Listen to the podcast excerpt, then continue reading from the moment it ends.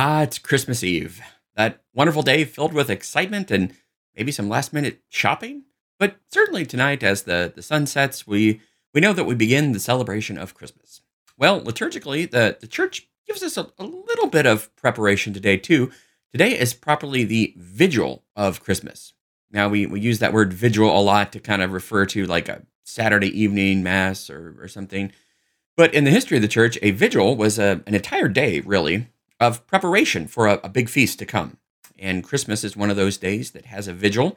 So I just uh, finished celebrating the, the morning mass here, and there's there is in fact a special mass for the morning of December 24th. Um, particularly though in the, the liturgy of the hours, those prayers that the the priest and religious and well, really all the laity pray throughout the day to, to sanctify the day. There's some beautiful lines in that. Uh, Today you will know that the Lord is coming and tomorrow you will see his glory. We hear that phrase repeated a lot in the, the divine office, the liturgy of the hours today. Uh, and so, really, as we end this season of Advent today, this, this vigil is kind of a transition moment.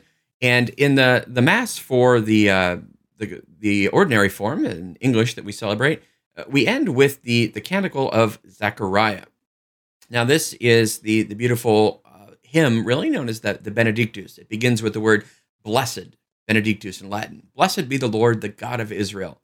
This is the the first words out of the mouth of Zechariah uh, after Saint John the Baptist is given his name John and he is circumcised. You might remember that uh, Zachary got this well prophecy and announcement uh, from Gabriel, the archangel himself, in the temple that Elizabeth, his wife, would bear a son, John the Baptist. Well, he doesn't believe, and so he's struck unable to speak uh, until the circumcision where he says John is his name on a, a little tablet, and then he can speak. And the first words out of his mouth are, Blessed be the Lord, the God of Israel. He has come to his people and set them free. He has raised up for us a mighty Savior, born of the house of his servant David. And so we, we end with this connection with the great King David, because that is ultimately the, the Jewish fulfillment of every prophecy about David is fulfilled in Jesus, the ultimate King of kings and Lord of lords as we hear sung at this time in the Hallelujah chorus of the Messiah King of kings and Lord of lords, forever and ever. Yes, God promised that forever a king of David would rule over his people. With the birth of the Messiah, Jesus, that is fulfilled. But the very end of this canticle, very beautiful. I invite you to pray the whole thing. We we actually pray this this every day in morning prayer. But we end with the, the beautiful lines that the dawn from on high shall break upon us. In Latin, uh, this uh, dawn from on high is called the Oriens. Oriens it literally means the the one who rises. And now, of course, that that could be the sun. It is the one who rises every morning, and so hence the connection with the dawn and the east, because the sun rises in the east. The the east is known as the Orient, from that same word Oriens, one who rises. Orient is the the place where the one who rises rises. Well, today people look east, the time is near. That's right. The the Messiah is is coming. We look to the east as Christians in our prayer. For most of our history, we we actually built our, our churches facing geographical east if we could, uh, because Jesus actually went east of the city of Jerusalem after his resurrection and ascended to heaven on the Mount of Olives and said, Just as you saw me go, so will you see me return.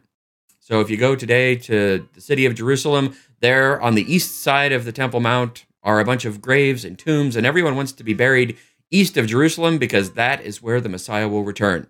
So we have that same kind of hopeful expectation. For, for most of our liturgical history, that the priest, even with the people, everybody faced east. And that's sometimes people say that the priest has his back to his people uh, when he does that.